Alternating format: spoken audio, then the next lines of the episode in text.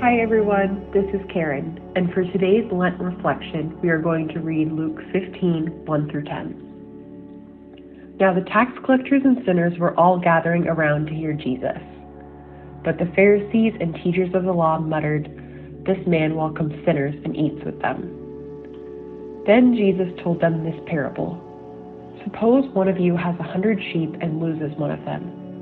Doesn't he leave the 99 in the open country and go after the lost sheep until he finds it? And when he finds it, he joyfully puts it on his shoulders and goes home. Then he calls his friends and neighbors together and says, Rejoice with me, I have found my lost sheep. I tell you that in the same way there will be more rejoicing in heaven over one sinner who repents than over 99 righteous persons who do not need to repent. Or, Suppose a woman has ten silver coins and loses one. Doesn't she light a lamp, sweep the house, and search carefully until she finds it? And when she finds it, she calls her friends and neighbors together and says, Rejoice with me, I have found my lost coin. In the same way, I tell you, there is rejoicing in the presence of the angels of God over one sinner who repents. I love that this passage shows two different examples the lost sheep and the lost coin to drive the point home. God cares about us as individuals, and He rejoices when we repent and turn from our own ways to His ways. It stands out to me that when I turn towards God, He rejoices.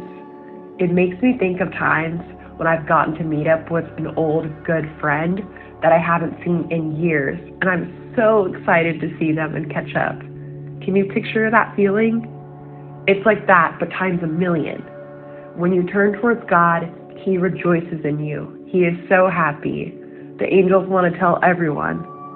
And wow, that is such a great feeling because I do not always feel rejoiced over myself. On the flip side, this passage really convicts me. I think of people that sometimes I feel annoyed by, or people who have a, may have a less mature faith than me, and God rejoices over their repentance too. I need to take note of that and share in that same joy. Also, repentance is not a one time thing. We don't get our one chance to be the lost sheep and then never get that chance again. We will need to repent frequently and turn towards Jesus often, and I believe that every single time we do, He will rejoice. Dear Lord, I pray that we can repent of our sins and turn towards you. I pray that we can rejoice when we see others turn towards you and celebrate them. Lord, thank you for finding us when we are lost, and thank you for rejoicing when we return to you. We love you.